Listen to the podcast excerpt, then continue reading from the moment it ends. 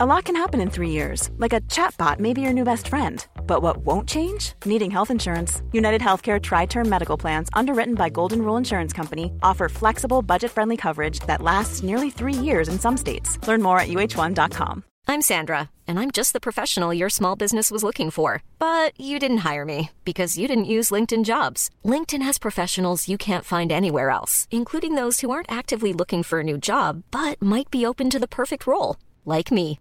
In a given month, over 70% of LinkedIn users don't visit other leading job sites. So if you're not looking on LinkedIn, you'll miss out on great candidates like Sandra. Start hiring professionals like a professional. Post your free job on linkedin.com/people today.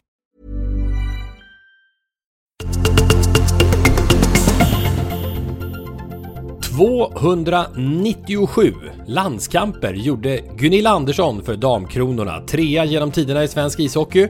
Gunilla var bland annat med i det svenska OS-silversuccélaget i Turin 2006 och är såklart medlem i svensk ishockeys Hall of Fame. 297 landskamper har också kanadensiska fotbollsspelaren Christine Sinclair gjort, vilket gör henne till den nu aktiva spelaren i världen med flest landskamper. Och när de kanadensiska fotbollsdamerna spelar OS i sommar så kan hon passera det magiska 300-strecket. The Canaries, Kanariefåglarna, Norwich City har till nästa säsong avancerat till Premier League-fotbollen. Sveriges Kanariefåglar, de gulvita, IFK Malmö, har spelat 297 allsvenska matcher, men senast var för snart 60 år sedan. Och just nu huserar IFK Malmö i division 1 södra. 297 raka startade matcher är rekordet för en spelare i den amerikanska fotbollsligan NFL och innehas av Brett Favre, quarterbacken som blev en legendar i Green Bay Packers med en mängd NFL-rekord. I vårt förra avsnitt, ja då gästades vi av Andreas Almgren som är innehavare av det svenska juniorrekordet på 800 meter. Rekordet på seniorsidan har nu Andreas Kramer, men under nästan 30 års tid så hette rekordmannen Åke Svensson från IFK Kristinehamn. Svensson blev stor grabb, nummer 297 inom svensk friidrott. 297 minuter lång, eller nästan 5 timmar. Tidernas längsta Wimbledon-final i tennis. Den spelades så sent som 2019 när Novak Djokovic vann en sanslöst spännande femsetare mot Roger Federer. Orkar ni med en 297 minuter lång podd?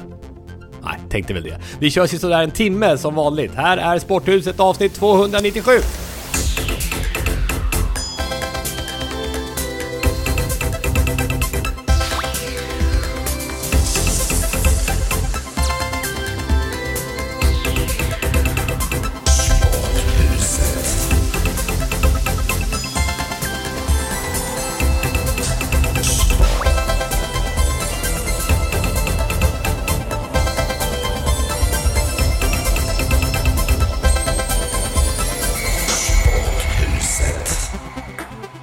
Stämmer det att du hoppade av tåget i panik för att ta en taxi, Irma, eh, för att kunna vara med i den här inspelningen? Ja, i Lund. Det är Sporthuset-feeling det, eller? Ja, jag hade ju hunnit sändningen oavsett men det här missar jag fan inte. Vad hände med... Vi, vi sitter ju i Malmö på, på hotell Scandic Sankt Jörgen. Och du eh, fick strul med tåget. Eh, vi ska eh, jobba på MFF Kalmar och vad hände med tåget? Vi vet inte riktigt. Den enda informationen vi fick var polisen har beslutat att tåget ska stoppas. Vi vet inte när vi åker igen. Ja. Det kändes lite läskigt. Men ja. Sista veckan eh, med Allsvenskan innan det blir EM-uppehåll ju. ja. Ska vi, vi kan vi göra så att vi sammanfattar den allsvenska våren här idag. Dessutom ska vi prata om era främsta fotbollsupplevelser, alltså ni lyssnare. Eh, Vi har plockat fram vinnarna i den här omröstningen som vi har gjort tillsammans med Hantverksdata.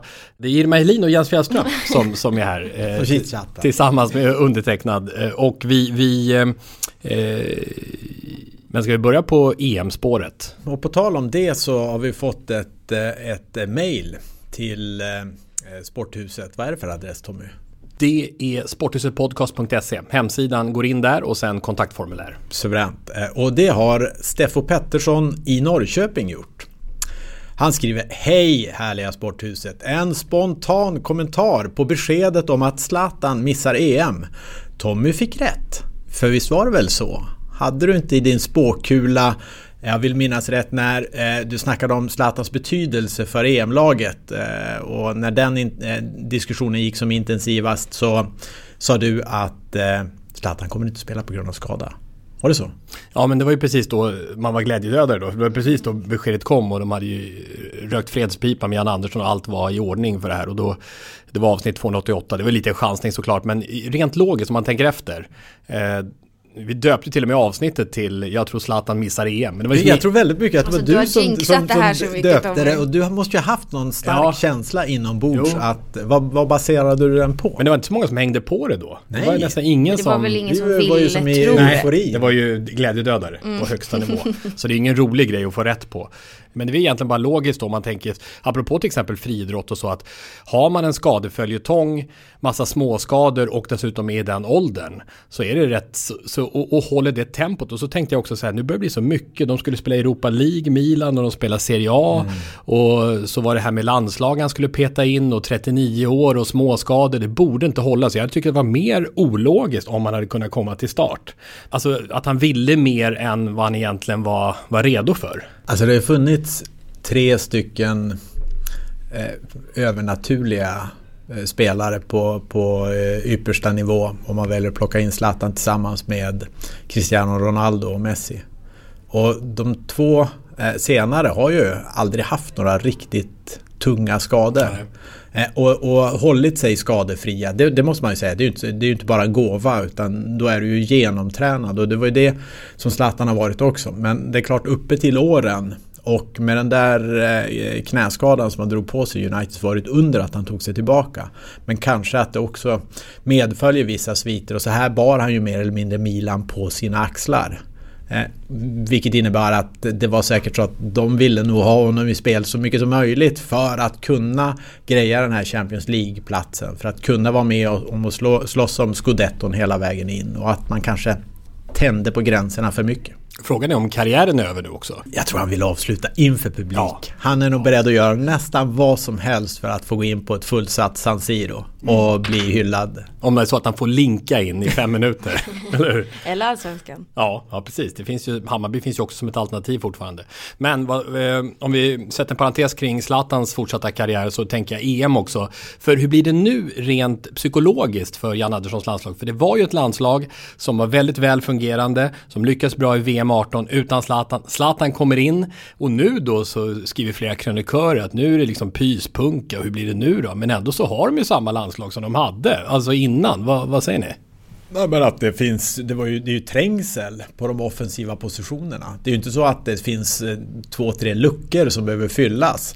Alexander Isak gör mål nummer 15 och 16 i, i helgen och är, är, är stekhet. Vi vet hur viktig Marcus Berg har varit för det här landslaget för att sätta försvarsspelet, för att få sin omgivning att fungera. Och så har vi liksom Kulusevski och vi har Forsberg och en hel drös. Äh, men Viktor Claesson vill ju vara med och, och, och slåss om det här också. Så jag, jag tror det blir lite enklare i, i matchuttagningen. Och, eh, men att det fortfarande finns gott om bra alternativ. Mm. Och Sveriges EM-premiär mot Spanien spelas i Sevilla den 14 juni. Det stora samtalsämnet när Jan Andersson den här veckan tog ut eh, sin 26-mannatrupp, extra stor med anledning av coronapandemin, till Europamästerskapen var om Granen skulle komma med. Ju 36-årige Andreas Granqvist som spelar i Helsingborg till vardags i Superettan numera och ju haft stora skadeproblem senaste åren, men var, som alla vet, stor svensk hjälte som lagkapten i VM-laget 2018. Och han kom med, men de flesta krönikörer och experter har varit inne på att han egentligen inte platsar. Eh, jag hade inte heller tagit ut Granqvist. Men jag hade satt honom i ledarstaben. Mm. Det hade jag gjort. Jag hade bara flyttat den där och så satt den. För jag tror att han har en viktig betydelse för den här gruppen. Jag tror att gud, gruppen ja. till och med mår, mår bra av att, att, att ha honom där. Och så eh, det är ju liksom det, det är bra ledarskap i, i, i, i Granqvist. Och han har ju liksom, vad ska man kalla det, personifierat det här landslaget egentligen. Eh, Så, så av den anledningen, eh, av flera anledningar, men de sidorna kan han bidra med väldigt mycket från sidan också. Så eh, vi behöver honom inte i truppen, men, men vi kör honom Det är en jättebra det. lösning, för jag vill också att han ska vara på plats. Sporthuset 297 Och mer EM-snack kommer i de kommande avsnitten utav Sporthuset när vi närmar oss det som komma skall i den här turneringen. men Tommy, bara jag tänkte på det just nu när Zlatan inte eventuellt ska vara med. Kan inte jag få prata om mitt bästa fotbollsminne som jag har tagit Mm, del apropå av? den här upplevelseomröstningen. Mm. För alla vi andra har ju nästan Det finns några sådana. Då Ja. börjar man söka i, i minnet efter vad kan det vara för någonting som Irma har. Vi kan väl ta en recap på vad vi har haft. Lasse Ja, Granqvist det. hade VM 94, Miro Salar, Ralf Edströms volleyträff 74 och sen eh, Jens du hade, vad var det? 2004 va? Just det, 2004 Porto, klacken. klacken, Varför på över klackar? Vieres. Jag hade ju hela VM 82. Alltså det är så Ja, sjukt. Klackarnas VM. Oh, hade du det? Ja. Ja, det. Och nu Irma då. Underbart. Och när jag kollat om den här matchen då var det faktiskt Jens som var expert under den här matchen. Det stämmer. Men jag fick ta del av den på plats också. 14 november 2012. Friends Arena ska invigas. Jag får inte med mig någon att gå. Där missar jag inte. Jag går ensam. Går till Friends. Mycket har snackats om innan. Zlatan, han, han, han fungerar inte mot engelska lag. Han, han är inte tillräckligt bra i Premier League. Han stämmer. aldrig klara sig i Premier League. Engelska lag. Nej, det kommer han aldrig lyckas mot. 1-0 genom en tåpaj i typ 300 km i timmen. Ingen vinkel, han har ingen ansats, han bara stänker upp den i krysset. In mot Zlatan! Och Zlatan i mål! Zlatan i mål! Han gör 1-0 för Sverige i en flygande kontring i den 19 minuten. Och då har vi fått se Friends Arenas första mål genom alla tider. Och såklart är det Zlatan. Det var Zlatan som fick göra det första målet. Jag, jag vill ju bara det i hela min kropp, att Zlatan ska ge svar på tal på alla som någonsin har tvivlat på den här människan. För oavsett vad han har sagt i media under mina år och så Zlatan har varit min största idol så jag var liten. Alltså det finns ingen fotbollsspelare jag sett upp till så mycket. Andra målet, för det tar inte slut där. Anders Svensson, perfekt djupledsboll till Zlatan. Tar emot den på bröstet. Volley. Jätte, jättevackert också. Bra, bra, korridoren. Här kommer Zlatan, tar ner bollen, skjuter i mål! Vilken passning från Anders Svensson! Och vilket mål av Zlatan Ibrahimovic! 2-2, 77 minuten. Anders Svensson, ögonkontakten med Zlatan Ibrahimovic. Vilken saga! Vad, vad sker? Zlatan har gjort två mål på Friends Arena. Men det var inte slut. 3-0, frispark och det är långt ifrån. Man gör inte mål från det här avståndet. Det blir till att akta sig nu i muren. Bollen går i mål! Zlatan Ibrahimovic gör 3-2 i den värsta frispark jag har sett det här året i alla fall. Det är inte klokt! Han gör hattrick. Sverige har vänt. Sverige leder med 3-2 mot England i den 84 minuten. Och kung Zlatan saknar bara en sak nu och det är en krona på huvudet. Och jag för mig att Joe Hart får lite skymning av några försvarare. Kan det vara så? Så bollen går in. Zlatan har gjort tre mål på Friends Arena. Det är ju kraft i det skottet alltså. Ja, det är helt otroligt. Och du vet, han är i extas. Hela läktaren står och skriker. Jag står där själv i havet och bara Tur att jag gick, tur att jag gick. Har gjort tre mål. Det bästa till sist. Det absolut bästa till sitt. Så i riktig Zlatan-anda. Vi alla vet vad som hände. Han gör en bicicleta. Från hur många meter är det? 35. Det är det, sjukaste fotbollsminnet jag har tagit del av. Och jag tror aldrig någonsin. Jag kommer följa fotboll tills jag är 110 år gammal om jag lever så långt. Jag kommer aldrig se en match om det här. Ibrahimovic kan göra fyra mål. Ja, eh, det är inte helt otänkbart för nu är Johart ute och det blir ett, det blir mål! Det blir mål! Det är det värsta jag har sett! Det är inte klokt! Han cyklar in den där från 25 meter! Det är inte klokt Jens! Det ska inte gå! Det ska inte gå! Det är 4-2 för Sverige och Zlatan gör alla målen och han, han gör cirkuskonster som är överjordiska. Ja, det värsta är att det du säger, det är inga överord alls. Det är bara sanningen. Det är helt underbart alltså. Det är ju, det är ju den, det mest spektakulära mål som man har varit med och, och kommenterat. Du garvar ju Ja. när jag ser den efter. Du bara skrattar.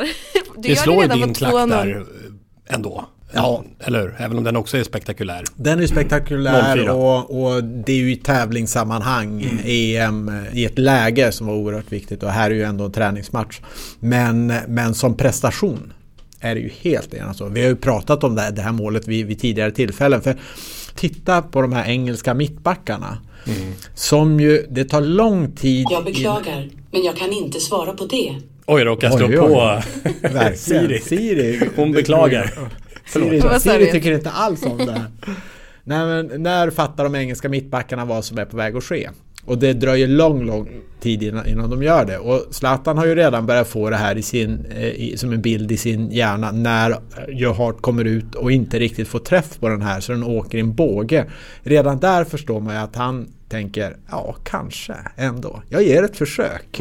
Och mittbackarna där, ingen aning. Och sen ska de springa i kapp med den här bollen. Älskar sådana där grejer när eh, målvakter hamnar för långt ut och ska försöka hinna in. Mittbackar ska försöka hinna upp en, en boll. Men prestationen och efter tillslaget när han har träffat bollen så vänder han sig i luften och tittar efter bollen. Alltså det, det är ju nä- nästan till fysiologiskt omöjligt utan att slå ihjäl sig. Här kommer Hart ut för att nicka undan bollen mot Ibrahimovic som går in och vinner och försöker med en cykelspark. Och målet och han gör ju... Herrejösses! Han gör en volleybicicleta, ett cirkusnummer och ett artisteri som är fullständigt obegripligt. Det är fullständigt obegripligt. Han gör ett mål för 4-2 Sverige. Sitt fjärde mål i matchen som är den här arenans häftigaste mål. I, ja, såklart idag, men för många, många, många år framöver. Vilket mål! Men det är också ganska talande. Tänk att ni två som har levt era respektive liv helt inne i fotbollen som främsta fotbollsupplevelse. Båda två tar ett Zlatan-mål. Även om du kanske hade hela upplevelsen då på plats. Det var inte bara själva målet.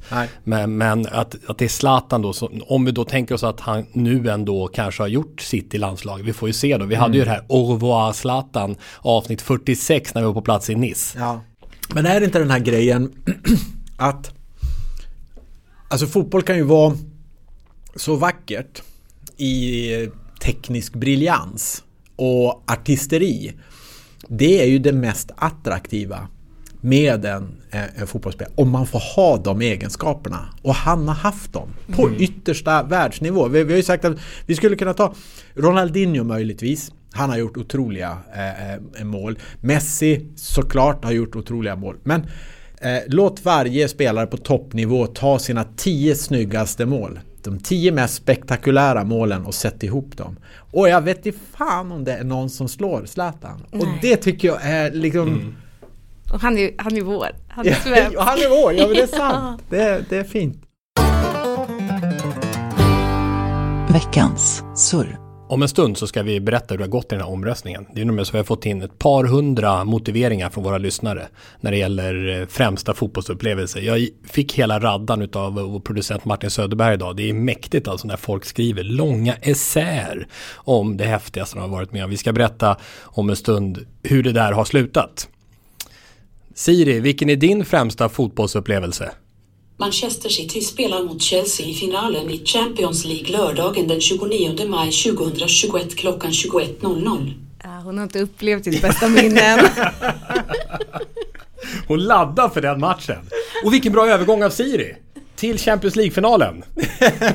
Fast nu på damsidan. Ja, precis. Bra Siri. Hon, hon får jobbet som eh, sidekick. Muy arriba Vicky, muy arriba Vicky. La va a levantar, la va a levantar. El Barça es campeón de Europa. El Barça es campeón de la Champions. El Barça consigue conquistar Europa ganando en una final apabullante al Chelsea por cero tantos a cuatro. Espectacular. Vicky Losada levantando al cielo de Göteborg. Jubel för Barcelona som bryter en lång Lyon-svit på, vad var det, fem år va? På vilket sätt de gör det. Och jag blev liksom rörd när jag såg svenska spelare gå ut på en sån stor scen igen. Fick mig att tro lite på svensk damfotboll. Och just att det var på Gamla Ullevi också. Ja, det var ju Ja. det häftigaste. Men herregud vilken slakt. Bara alltså Barca-spelarnas touch. bollen, du vet den studsar inte en centimeter från att de tar emot den på foten. Chelsea-spelarna, det är lite mer direkt, lite mer, ja, lite mer rough så att säga. Men det här var, ja, det var klart efter 12 minuter och lägg då till att Pernilla Harder hade två gyllene lägen inledningsvis och kunde göra både ett och två mål. Men det var, det var en uppvisning i hur långt eh, spansk fotboll även har kommit på damsidan just nu, inte minst i Barcelona. Alltså jag tycker det är häftigt att, att se när liksom eh, eh spelidé och filosofi slår individuell skicklighet.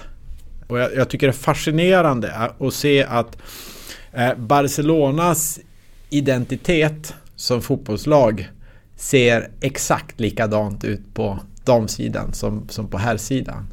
Eh, och att det bygger väldigt mycket på eh, eh allas deltagande och att alla köper konceptet och att alla är spelbara i alla lägen. Just att den här Barcelona-identiteten finns även där och skördade Champions League-framgångar även för dem. Så första klubben som både har vunnit Champions League på mm. herr och damsidan. Och första spanska klubben som vinner, för det har ju varit abonnemang Tyskland och Frankrike mm. va? Tyskland, Frankrike, Tyskland, Frankrike i princip. Alltså Arsenal eh, vann eh, för rätt många år sedan också. Men storklubbarna, där har vi pratat om att de här stora klubbarna, vi har pratat om det BK Häcken och så, det var ju det som startade hela den här turbulensen med att eh, Göteborg FC lades ner och så vidare. Det har vi ju haft upp i Sporthuset tidigare med, med dig Irma. Att de stora klubbarna nu finns med och får vara med i de avgörande ögonblicken är också på ett sätt ett hälsotecken för världsfotbollen på damsidan. Även om det är på bekostnad av att det blir lite tuffare för svenska lag. Mm.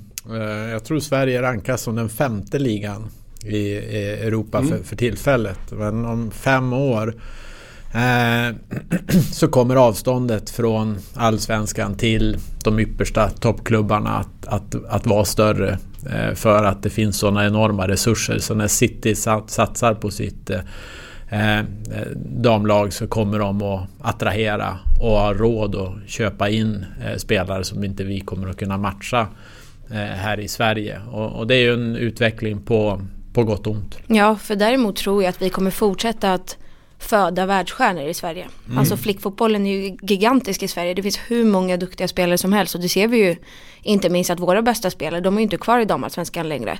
Och det kommer i sin tur leda till, som damfotbollen utvecklar sig nu, att det kommer köpas skickliga svenska unga spelare från Sverige som kommer utveckla ekonomin i svensk damfotboll eh, också. Men de kommer köpas. Det är jag ganska övertygad om. Jag har svårt att säga att vi kommer ha råd om ett tag att ha kvar de bästa spelarna. Men då ramlar ju pengarna in. Mm. det som vi har längtat efter, då, mm. då sker det plötsligt. Mm. För jag läste om det här också med eh, Hanna Bennison som är 18 år. Jag läste i Sportbladet här då, det var Rosengård eh, som de uttalade så sa de pratade om att nu, nu, när hon säljs, då kommer vi prata om en rekordsumma i miljonklassen. Om man jämför med Magdalena Eriksson 2017 gick för uppskattningsvis 50 000 kronor. Nu lagkapten i Chelsea, mm. spelar Champions League-final och leder sitt lag. Ja. Men, men här händer det grejer alltså. Pernilla Harder gick för 3,6 miljoner då från Wolfsburg till, till Chelsea. Och då säger Therese Sjögran det alltså i, i Rosengård att tidigare har vi sällan skrivit avtal med spelare som är under 18 år. Men så här kan vi inte fortsätta jobba längre. För agenter och klubbar börjar rycka i spelarna i yngre ålder, 15-16 år ungefär som på pojksidan. Och då måste vi göra det här för att säkra hem att det ska kunna bli försäljningar helt enkelt. Mm. Min känsla när jag läser det, den är bara positiv. Mm. Jag fattar att det finns baksidor alltid, men jag, jag, jag har ju längtat efter det här som liksom fotbollsnörd sedan jag var liten. Och, och jag tror att det här är det steget som behövs.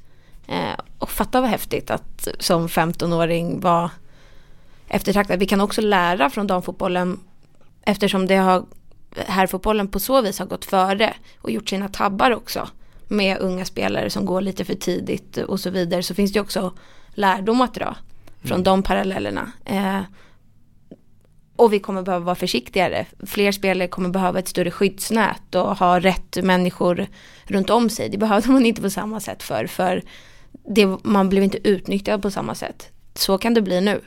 Mm. Um, men det är klart, jag, jag älskar det här. Men det viktiga för klubbarna blir ju att skriva kontrakt med dem. Så att de inte är kontraktslösa och kan gå som bossman och fritt det blir ju liksom en, en, en utmaning för, för svenska klubbar att, så att säga, balansera eh, lönebudgetar mot, eh, mot kontrakt som behöver skrivas då. Eh, men, eh, men vart eftersom eh, Champions League på damsidan nu kommer att ha gruppspel från och med eh, hösten här så kommer ju, och tilldelningen Även om den fortfarande är på, på skrämmande liten nivå så är det ändå en betydligt större kaka än tidigare som skjuts över på damsidan för att kunna ge eh, till exempel Rosengård och, och, och, Häcken om de lyckas kvala in till Champions League eh, härliga miljoner som kommer att, att utveckla damfotbollen. Men just kontraktskrivandet blir viktigt för att inte talangerna försvinner från Sverige utan att det blir någon ersättning till klubbarna. Vad säger ni? Vad säger ni? Vad säger ni? Vad säger ni? Vad säger ni? Vad säger ni? Vad säger ni? Var med och påverka innehållet i Sporthuset eller ställ bara frågor till oss via mail. Sporthusetpodcast.se heter vår hemsida. Vi läser och lagrar allt, även om responsen kanske inte alltid kommer direkt sådär. Vi finns också på sociala medier, att Sporthuset på Twitter och Sporthuset Podcast på Instagram. Varje vecka, tack för ert extraordinära engagemang kring tips på introkopplingar. Den här veckan nådde Peter Lundgren, Robin Westerberg, Jörgen Eksvärd, Björn Lundberg, Anders Fyr och Thomas Johansson hela vägen fram till programstarten. Undrar om inte Johansson faktiskt var självaste Tjomme, Leksands general manager som brukar dyka upp i pratpanelen. Sporthuset vill gratulera IK Sävehof från Partille till SM-guldet i handboll, klubbens sjunde på herrsidan. Detta efter att ha gått igenom hela slutspelet på ett imponerande obesegrat sätt sätt. Avslutningen 3-0 i matcher mot Skövde i finalen. På damsidan leder Nackalaget Skuru IK med 2-0 i matcher mot skånska H65 Hör. En match från guldet bara när finalserien fick pausas på grund av covid-smitta. Alltså samma scenario som vi fick uppleva i den hockeyallsvenska finalen mellan Timrå och Björklöven. Som när den väl kom igång slutade med att Timrå tog tillbaka en plats i svenska hockeyligan. Grattis Timrå till steget upp. Björklöven däremot, som varit utanför hockeyns finrum i 20 år, missade återigen då med snäv marginal och det är ju förstås eh, bittert eh, där Jens för ditt Umeåhjärta, eller? Ja men det känns ju lite dubbelt jävligt för förra säsongen så var Björklöven by far bästa lag i, i Hockeyallsvenskan. Eh, men då stängdes dörren för covid och det blev aldrig möjlighet att, att kvala sig upp. Vilket ju känns eh, jättetråkigt då och kändes tråkigt då. I år får man nog ändå lov att säga att Timrå var det bästa laget. Och då blev det Timrå som stod för dörren och sen att det var eh, covid-sjukdom både i, i Björklöven och i Timrå är ju lite svårt att mäta hur mycket av slagkraften som, som försvann. Men eh, som eh, visserligen eh, ruskig eh, björkallergiker eh, så älskar jag ju björklöven likväl.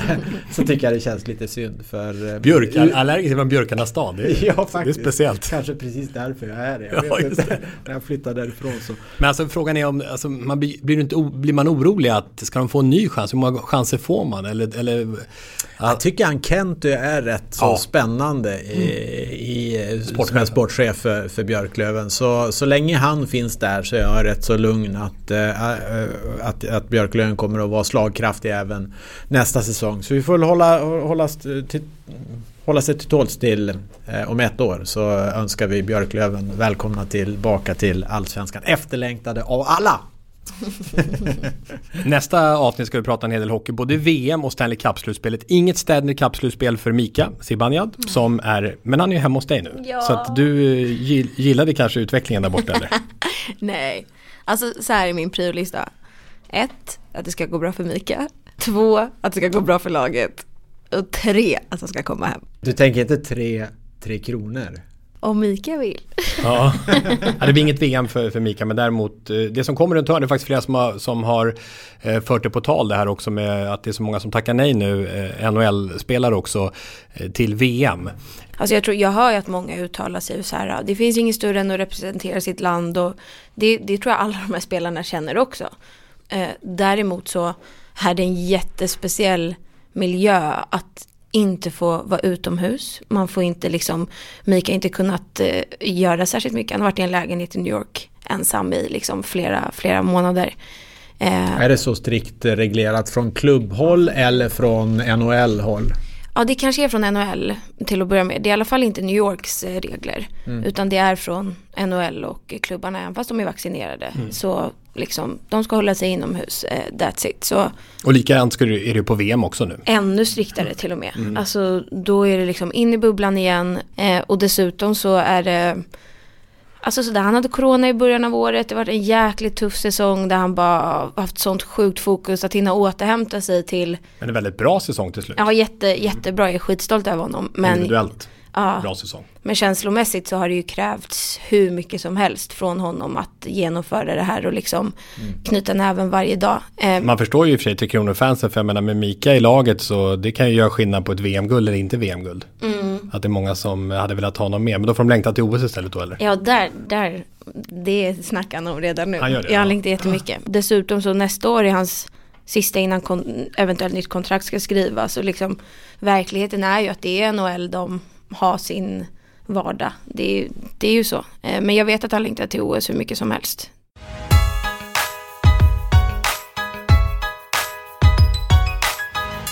Högt i tak i sporthuset. En omgång kvar av den allsvenska fotbollens vårsäsong innan det blir EM-uppehåll. Just nu Djurgården före Malmö i tabelltoppen. Strax era tankar Jens och Irma om lagen som stuckit ut åt olika håll under våren. Men först känner jag att vi måste lyfta vårens spelare i allsvenskan. Och för ovanlighetens skull, varken den bästa målskytten, just nu Samuel Adegbenro i Norrköping, eller unga Komet som till exempel Hammarbys 18-åriga Dribber Amo, utan en spelare som gör skillnad med sin inställning på planen där han är en riktig centertank och också framförallt kanske utanför intervjuerna. Mjällbys Jakob Bergström. Han har banne mig blivit folkkär oavsett klubbsympatier. Här, vi kan väl ta ett axplock här. Man vill ju dra igång den här skiten och ja, skit blev det. Eh, Det var ju ingen rolig match detta, men eh, det visste vi på förhand och allt det här. Men... Nej, det är ju fruktansvärt dåligt. Eh, Ingenting är bra. Vad var det som hände? Ja, ja de bara springer igenom oss, som ni säger. Eh, fruktansvärt hemskt. Ja, det är svagt och det är, ja, det är dåligt av alla spelare, tränare. Ja, Ja, hände ingenting liksom. Och ingen reaktion på 4-0 heller. Så, nej, det är odugligt. Mot bortre och här är han ju! Här är han nu, Jakob Bergström! Från nästan ingenstans. Han flyttar på motspelare, han flyttar på målet, men han trycker in bollen för 1-0 för Mjällby. Jag hade ju tänkt så här, nu här kommer en stolpe. Den här bollen, den går jag nog inte på. Jo, man är ju hjärndöd så man kör ju bara. Eh, så det, nej, det... Nej, jag, jag, har inte, jag vet faktiskt inte vad som hände. Kanske slog i huvudet. Ja, det, oh, ja, ja, ja ja, det var ju vackert. Ja, det är, sånt gillar man ju. Ja, det gör det, Eh, va? Ja, det är gött. Ända in i kaklet. Va?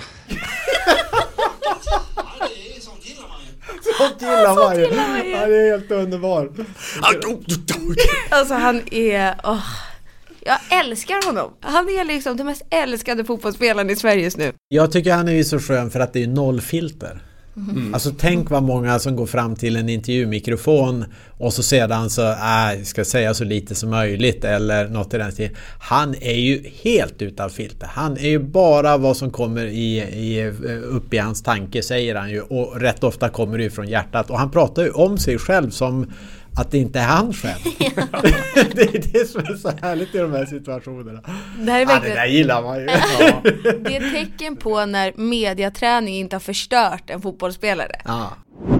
Jakob, eh, om vi börjar här med det som händer i slutet, målet. Hur uppfattar du situationen? Nej, det är, en, det är väl en rejäl snedträff som går precis in. Det är ju ja, det är otroligt. Det ska vara så svårt ibland. Men ja, nej, det var ju trevligt. Eh, det är ju Ivan där och Björken och ja, det, oh, ja, det är nära att den går ut, men ja, det är, den tar vi. Oh, ja. ja, den är god. Det är, och han måste ju snitta sina mål måste ju vara typ från 0,5 meter eller något i den stilen. Alla är ju som han har rakat in där på mål, mållinjen i olika mål. Och det spelar ju ingen roll. Han har ju missat en hel del. Ja, okej, ja. så, så att han har fått eh, göra de här, vad är det, tre målen. eh, Är ju för väl för, för, för hans del. Att det För han har, så svårt. han har sumpat en hel del. Ja, ja, ja. Jag tror det är de han har i bakhuvudet när han säger att det ska vara så svårt. Annars när det gäller lag då, om, om vi ska sätta upp några rubriker, vad ni tycker om våren, hur, hur låter det då? Alltså jag hade ganska höga förväntningar på Djurgården. Men det är ännu bättre än vad jag trodde att det skulle vara. Eh, jag trodde nog att jag skulle ha Djurgården som trea, fyra ungefär eh, så här långt. Nu ligger de etta och eh, jäklar vad de har imponerat eh, stundtals på mig. Eh, det är derbyna kvar. Där Djurgården inte kommer upp i nivå. Senast mot Hammarby tycker jag att Hammarby var bättre. Men Djurgården och sen så har jag Kalmar och också Sirius. Ja men Kalmar eh, sticker ut som en eh, otrolig överraskning. Tänk med, med samma spelarmaterial mer eller mindre som man var på väg att åka ur med och sett ett scenförändring i, i spelsätt. Så det, det, och så har vi ju då liksom eh, sänket, frågetecknet, besvikelsen som är ju rätt så tydlig med, med Häcken. Ja, den, den sticker verkligen ut. Ja, den är, den är Fick gränsen. Andreas Alm sparken eller vad, vad, vad, vad ska man säga om det? Fick han sparken för han ska ju nu till eh, Odense. Odense. eh, Ja, den, den är ju intressant. Eh, det beskrevs ju, var det Martin Eriksson, sportchefen, som sa någonting om att eh, vi, vi har hittat en lösning som var bra för oss båda eller något i den stilen tyckte jag det var. Mm. Och, och då känns det nästan som att det är Häcken som har hittat lösningen. Mm. Men eh, vem vet, det kanske skedde på... Eh, trots allt, danska ligan bryter ju vid sommaren det är nya tränare som ska in vid sommaren, inte när vi brukar ta in allsvenska tränare eh, vid, vid årsskiftet. Eh, så det kan ju ha varit på, på gång. Kan det ha påverkat resultaten? Mm, jag vet inte riktigt. Men, men det är... De har för bra lag för att befinna sig där de befinner sig. Och, eh, och, eh, de har inte fått utdelning i den utsträckning som de har varit med i matcher. Men är du där nere, då är du där nere. Mm. kärleksbomba Nu ska vi kärleksbomba Nu ska vi kärleksbomba Ja, vi ska kärleksbomba Kärleksbomba Kärleksbomba Kärleksbomba idag Farsan har simmat Vansbro. Har han det? Såklart. Men då borde ju han ha tagit tag i den här kärleksbombningen. Mm. Jonas, mm. pappa mm. Jonas. Han har gjort allt i distans. Alltså jag fick inte det där. Jag har alltid varit lite mer... Är han en bra simmare? han är bra på all uthållighetssport. Alltså fråga honom om, om hans resultat i Vasaloppet. Han, nej, han, är, han, är, han är helt galen. För jag är urusel på att simma. Alltså jag sjunker som en sten och paddlar eh, allt vad jag kan med mina fötter och armar men eh, håller ändå på att sjunka och tycker liksom att Vansbrosimningen antagligen skulle vara det värsta för mig av de där. Heja Ulrika! Heja heja! Bara tusen kvar nu! Och det är motströms! Ursäkta dålig pepp, men du är grym! Bakgrund Vansbrosimningen avgörs sedan 1950 i Vanån och Västerdalälven arrangerad av Vansbro AIK. Handlar om 3000 meter simning i öppet vatten. Och eh, sen 50 år tillbaka alltså en del utav en svensk klassiker. Och den första delen då i Vanån är ju medströms och sen Västerdalälven uppströms då får man jobba. Och då blir det också kallare. För det pendlar mellan 14 och 22 grader temperaturen över åren. Och det är just sista delen som är kallast. Det ska vi få höra mer om alldeles strax. Banrekordet på här sidan över de här tre kilometerna är 29,5 minut på tre kilometer. Wow! Galet. 29,5 minut. Herregud. Det gör man ju en kilometer på. Och på damsidan bara en minut långsammare. Vi ska nu få höra två lyssnare som har hört av sig med stor erfarenhet av Vansbrosimningen. De har skickat in ljudmässigt från oss. Och med stor kärlek till den först ut Patrik Larsson.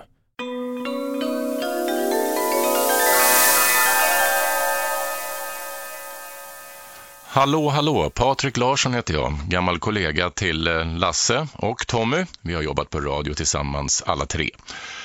Jag hörde förra veckan att ni tyckte att Vansbrosimningen skulle vara det svåraste av de klassikerlopp som finns, eller i alla fall det läskigaste.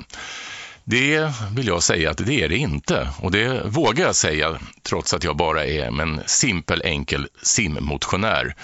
Jag har simmat Vansbro 14 gånger, gör mitt 15 i sommar. Vi får se om det blir i Dalälven eller om det blir i en sjö på hemmaplan. Pandemin ställde ju till det redan förra året så man fick inte vara så där många som man brukar vara utan var och en fick simma digitalt på hemmaplan. 3000 meter 2000 i Vanån, 1000 i Dalälven, de två första kilometerna medströms, den sista motströms. Eh, kallt? Ja, inte nu för tiden, för man får ju faktiskt ha våtdräkt. Men eh, de allra första upplagorna jag simmade, kanske sju, åtta första gångerna, då fick man inte ha våtdräkt. Då var det själva grejen att man skulle frysa och lida. Och på den tiden var Vansbrosimningen ändå lite jobbigare. Fanns ett år på 90-talet när det var drygt 15 grader i vattnet, sa tävlingsläkaren. Jag undrar om det inte bara var 13 eller 14, för att så kallt som det var den dagen, det har jag aldrig upplevt i hela mitt liv. Man fick bara simma 2000 meter medströms och de kortade ner loppet och när vi hade gått i mål fick man kliva upp på en gräsäng, stå och vänta på en lastbil och sen kom det lastbilar. Alla som hade simmat fick kliva upp och stå på flaket i badbrallor. Möjligtvis fick man en liten filt, jag kommer inte riktigt ihåg. Och så fick man åka till slut till eh, starten och duscha där. Det var väldigt, väldigt kallt den dagen. Men annars, nu för tiden, så är Vansbro bara en stor folkfest de år man får simma. Det är massor med olika lopp. Det är tjejsimmet, det är kortsimmet, det är långsimmet, det är bredsimmet. Det är allt möjligt. Och det är marknad och det är party där uppe i Vansbro, nära Gunde Svans uppväxtort eh, Skamhed för övrigt, bara några kilometer därifrån. Dit ska man åka tycker jag på sommaren. Det brukar vara andra lördagen i juli nu för tiden. Förr i tiden var det på söndagar. Eh, stort party, det är bara att åka. Vansbro, hur lätt som helst. Kan du simma 1000 meter i bassäng, då kan du simma Vansbrosimningen. Lite, lite läskigt med djupt vatten förstås i en sjö, men man vänjer sig ganska fort. Efter några hundra meter, då är det bara att kämpa på. Nu kör vi! Yes! Tack så mycket!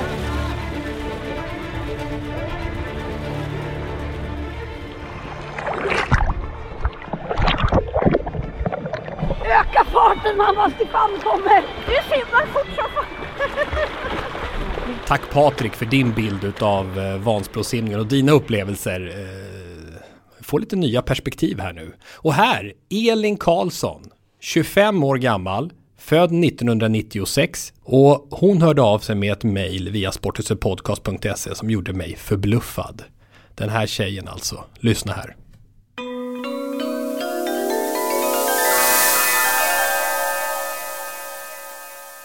Jag har eh, varje år sedan jag föddes, utom förra året då, eftersom det var pandemi, så har jag varit i Vansbro under Vansbrosimmet-veckan. Eh, jag är 25 år nu då, så att jag har ju varit där då 24 gånger. Och jag har simmat eh, ja, stora Vansbrosimningen, 3 kilometer, 15 gånger då, så alla år man har fått har jag simmat. Plus att eh, jag har ju varit där då för att min pappa är en sån här klassikerman, så att eh, ja, eh, ja, vi har ju liksom börjat semestern där på något vis, så att Vansbro har en väldigt stor plats i mitt hjärta. Först, när jag simmar i alla fall, jag vet inte vad det är för åldersgräns nu, men då var det tio år som var första gången man, man fick simma i öppet vatten. Så då, jag simmade, ja jag skulle simma kortsimmet, alltså en kilometer på, på fredagen. Eh, men sen blev det även det stora då på, på söndagen, tre kilometer. Så att man har ju simmat år när det har varit jättekallt och det här var ett år där det var 22-23 grader, så det var ju helt perfekt för att vara första gången. Alltså det jag minns är att det var bara en massa stora människor.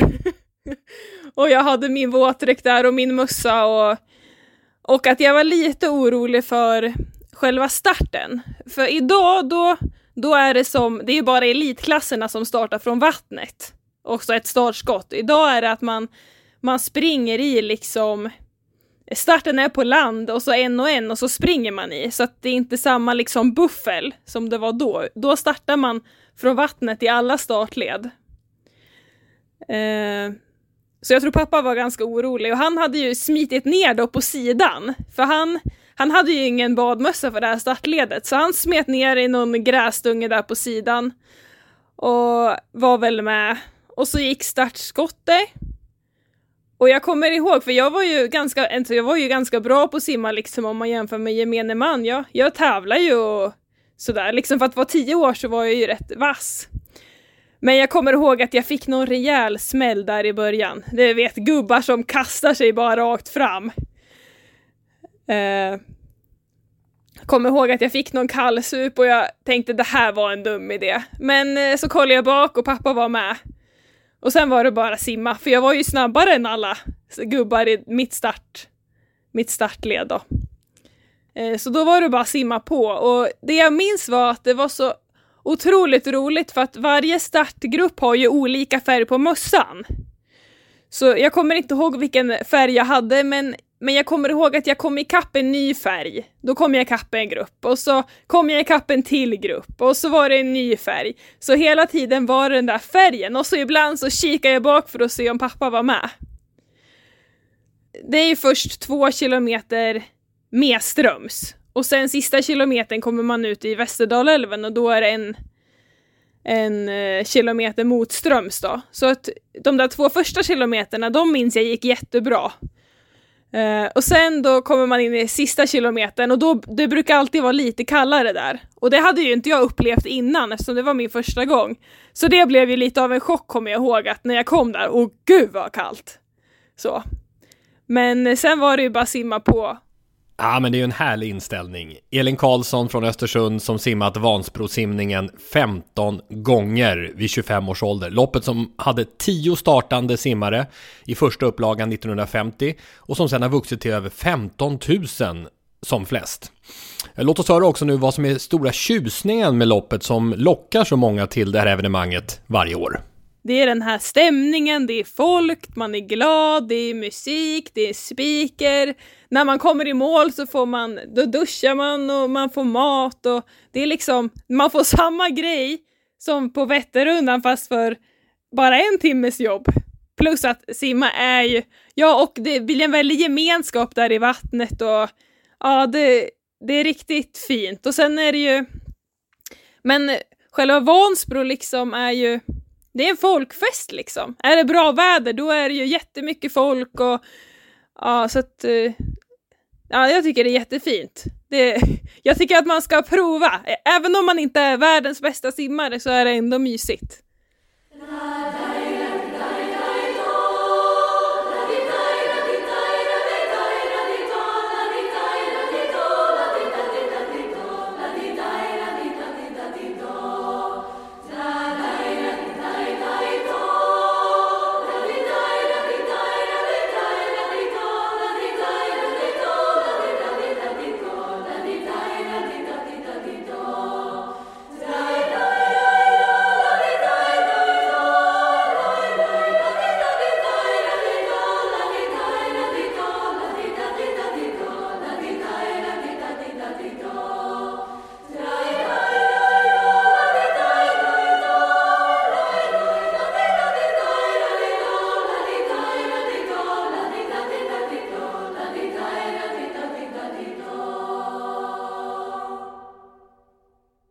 Tio år när hon började. Jäklar. det Hon är ju- ju pytteliten. Ja. Kändes som att det var, om hennes pappa var en klassiker eh, kille så verkar hon vara en riktig klassiker tjej. Ja, men så, där, så svaret på både från Patrik och Elin är ju egentligen detsamma. Vansbrosimningen, enligt dem, är den smidigaste delen att genomföra och den härligaste på många sätt utav en svensk klassiker. Det är en folkfest i Vansbro. Eh, nu ska det bli i juli igen, får vi se hur det blir lite med pandemin och så. Och, det, det, och, och just att det inte är så, så, så himla jobbigt. Har du ändrat det? Nej. Nej, det är simning, det är problem med simningen eller? Det är simningen. Ja. Men eh, man kan ju träna på det så kan man ju bli bättre. Tack så mycket Patrik och Elin för den här... eh, Eller vad, vilken påse kör vi? Vi kör alltid när jag är med. Ja. Vi lägger bort olyckspåsen långt, långt, långt, långt, långt, långt. Och så kör vi kärlekspåsen. olycka ändå. 2-2 spaghettis is out. Det stod det på läktaren. Ja, just det. 2-2 and spaghettis is out. Okej, här står det. Due, due. Mästerskapet. Men det här är Portugal. Ja. Mm. Doe Doe, 2-2, Danmarks väg. Och då är det så här, jag vet att redaktion, när redaktionsledningen hade möte om den här lappen Mhm. så var det, ska den i kärlekspåsen eller Ja, olyckspåsen? jag tänkte också säga det. Den hade faktiskt kunnat vara i... Jag tycker kärlekspåsen. Ja, och då, då, Min uppfattning var att de gjorde sitt bästa, men jag Ja. vet inte om jag minns det fel. Ja, och, men var det inte så att eh, danska målvakten Sörensen spelade tillsammans med Albeck i Villa eller nej men det var något sånt där som Ja. kändes bara nästan för bra för att vara sant att han tappade bollen precis i det läget. Det är ju så italienarna ser på det hela men vi tycker ju att svenskar och danskar skulle ju aldrig göra upp om en match. Vi Nej, nej, nej, nej. Men också så blir det lite misstänksamt när det är en skylt på läktaren där det står 2-2 and the spaghettis is out. ja, och, men, men, och italienarna som på något sätt känns också så... Äh, Vi, vi måste resonera kring det här nästa vecka. De Ja, känns också, nu har ni någonting framför er. Exakt. Doe Doe, kärlekspåsen, eller borde den varit olyckspåsen? Det kan ni också tycka till om ni där ute.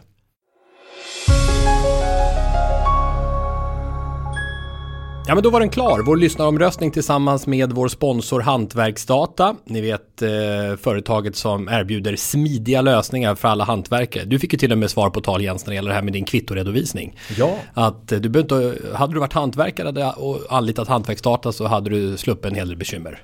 Nej, det, jag är beredd att bli hantverkare bara för att få, få ordning på lapparna, kvittorna.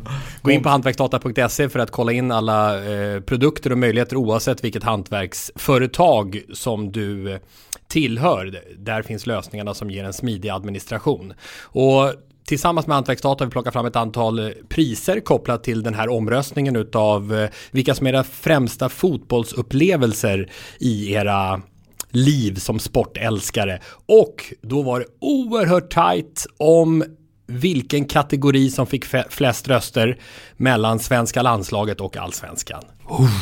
alltså båda var på 31% av rösterna. Men svenska landslaget med några promille före allsvenskan. Och det är väl ganska egentligen rätt logiskt att det är de två. Allsvenskan och svenska landslaget som sticker ut. Ja, hade jag gissat på två stycken som skulle ligga i, ligga i topp då hade jag tagit ut de här två.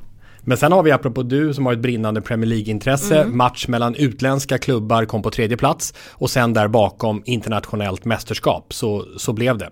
Men sen då priserna till er, då är det alltså så att vi har plockat ut tre stycken vinnare. Vi har fått in hundratals motiveringar kring varför ni har plockat fram respektive upplevelse. Och eh, vi börjar med plats nummer tre.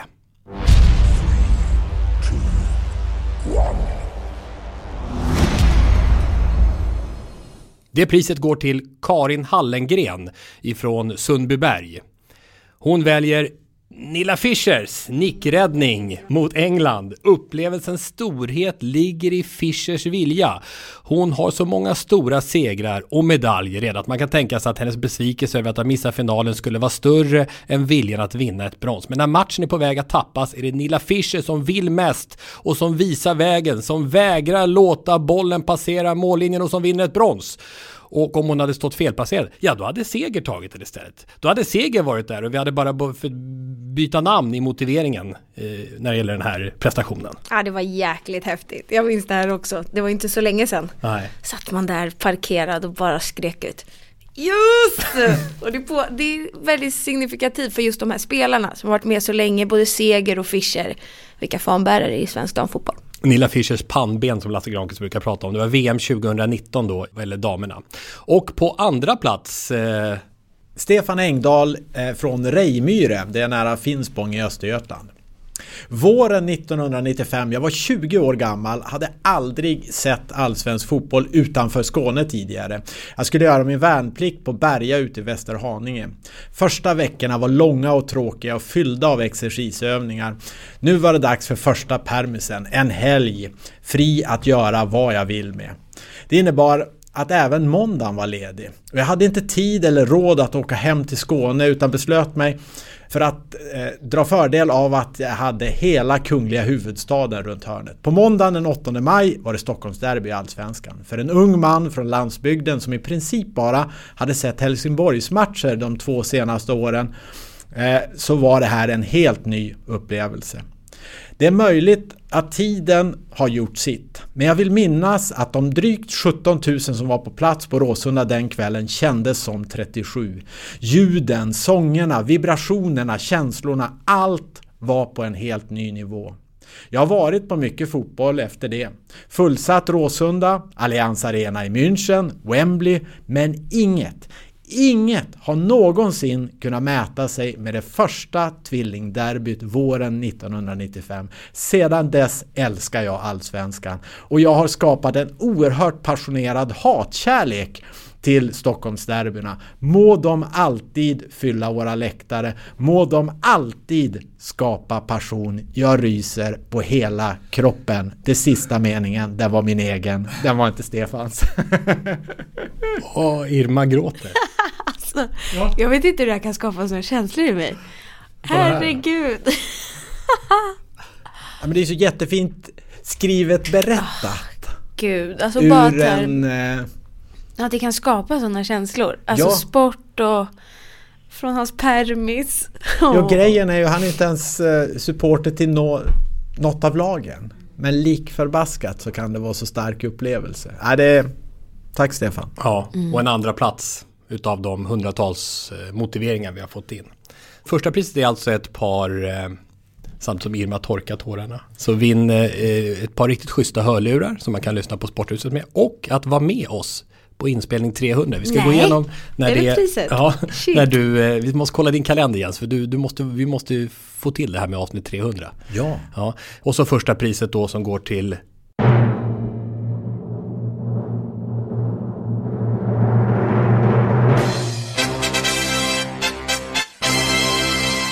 Magnus Längnerfelt ifrån Fjärd 100 nära Enköping.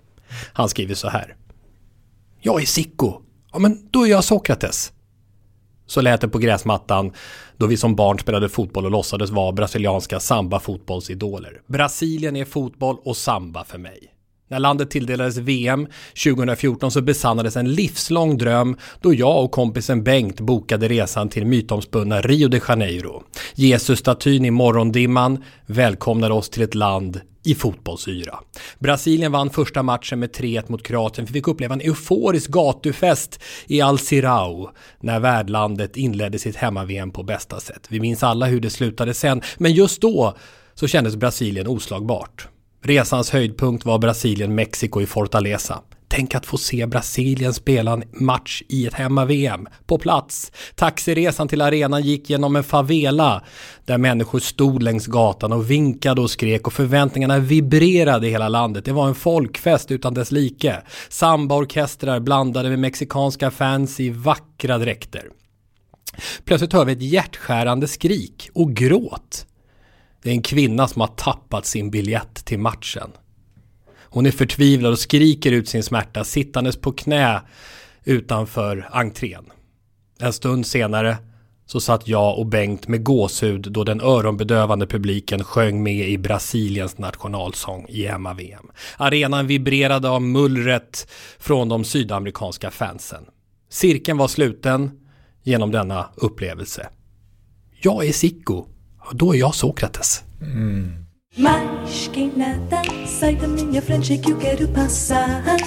Pois seu samba está animado O que eu quero é samba. Este samba que é misto de maracatu É samba de preto veio, samba de preto Mas quem nada um samba como este é tão legal Você não vai querer que eu chegue no final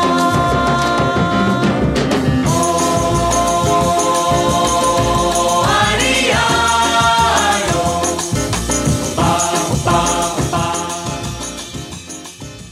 Magnus, välkommen till avsnitt 300. Det gjorde han sig förtjänt av med den här fina texten. Eller hur? Wow. Jättefint. Vad kul, tack för all respons som vi har fått kring det här eh, mäktiga. Och det, det, Verkligen. det passar ju så bra nu också när vi, eh, när vi har eh, dessa publiklösa tider. Apropå det, såg ni hur mycket många åskådare det var på fa Cup-finalen? Mellan Chelsea och Leicester. 21 000 var det på fa Cup-finalen. Galet, ja. Och vad sägs om att avsluta med en supportersång? Det tycker jag. Vart är vi någonstans i världen? Ja, men vi ska till Småland. Vi pratade ju om Kalmar FFs starka säsongsinledning i Allsvenskan, men den här supportersångönskningen från Anton Skedebäck gäller en lokal rival. Anton skriver så här. Rivaliteten mellan Kalmar AIK och Kalmar FF är för dagens ungdom kanske den minst kända i landet, men rivaliteten var en gång i tiden enorm och sitter kvar i många kalmariter än idag. Kalmar AIK var stadens lag och kallas än idag kort och gott för klubben. Båda lagen spelade tidigare på anrika Fredriksskans som än idag är Kalmar AIKs hemmaarena och som är placerad mitt i stadens kärna. Derbyna var enorma och för folket i Kalmar betydde de allt. Kalmar AIK var nära att ta steget upp i Allsvenskan faktiskt, men nådde inte hela vägen dit. Istället så kom framgången i staden för Kalmar FF, medan Kalmar AIK föll allt längre ner i seriesystemet, just nu i division 4 östra Småland. När publik tillåts, och ni, andra Sporthuset-vänner, har vägarna förbi Kalmar en sommardag så tveka inte att höra av er för en eh, fribiljett till ett eh, soligt Fredriksskans och få höra när hymnen spelas. Av många äldre fotbollsvänner i Kalmar spelas den dagligen och hyllas som världens bästa låt. Den heter Kom ihåg Kalmar AIK. Ja, vi slutar så och hörs igen nästa torsdag. Hej då Jens Irma och alla kära Sporthuset-lyssnare. Hej då! Hej då!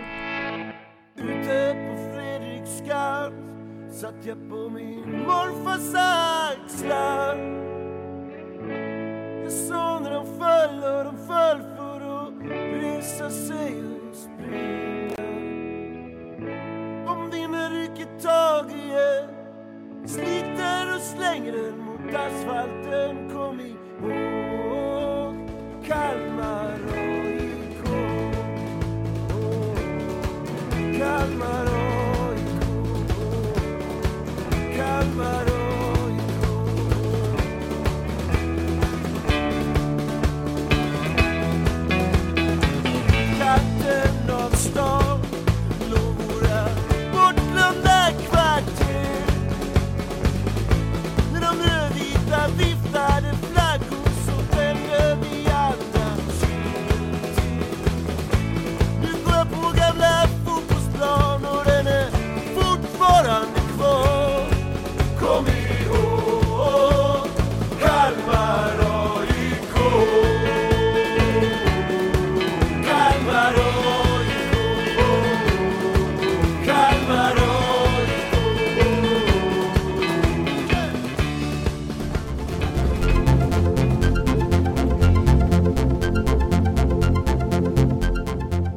Sporthuset produceras av Tommy Åström och Martin Söderberg.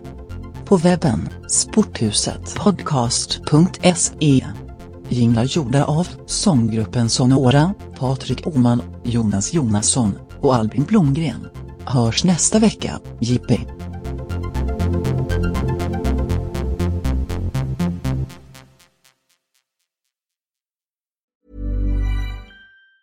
Even on a budget, quality is non-negotiable. That's why Quince is the place to score high-end essentials at 50 to 80% less than similar brands. Get your hands on buttery soft cashmere sweaters from just 60 bucks, Italian leather jackets, and so much more. And the best part about Quince, they exclusively partner with factories committed to safe, ethical, and responsible manufacturing. Elevate your style without the elevated price tag with Quince. Go to quince.com slash upgrade for free shipping and 365-day returns.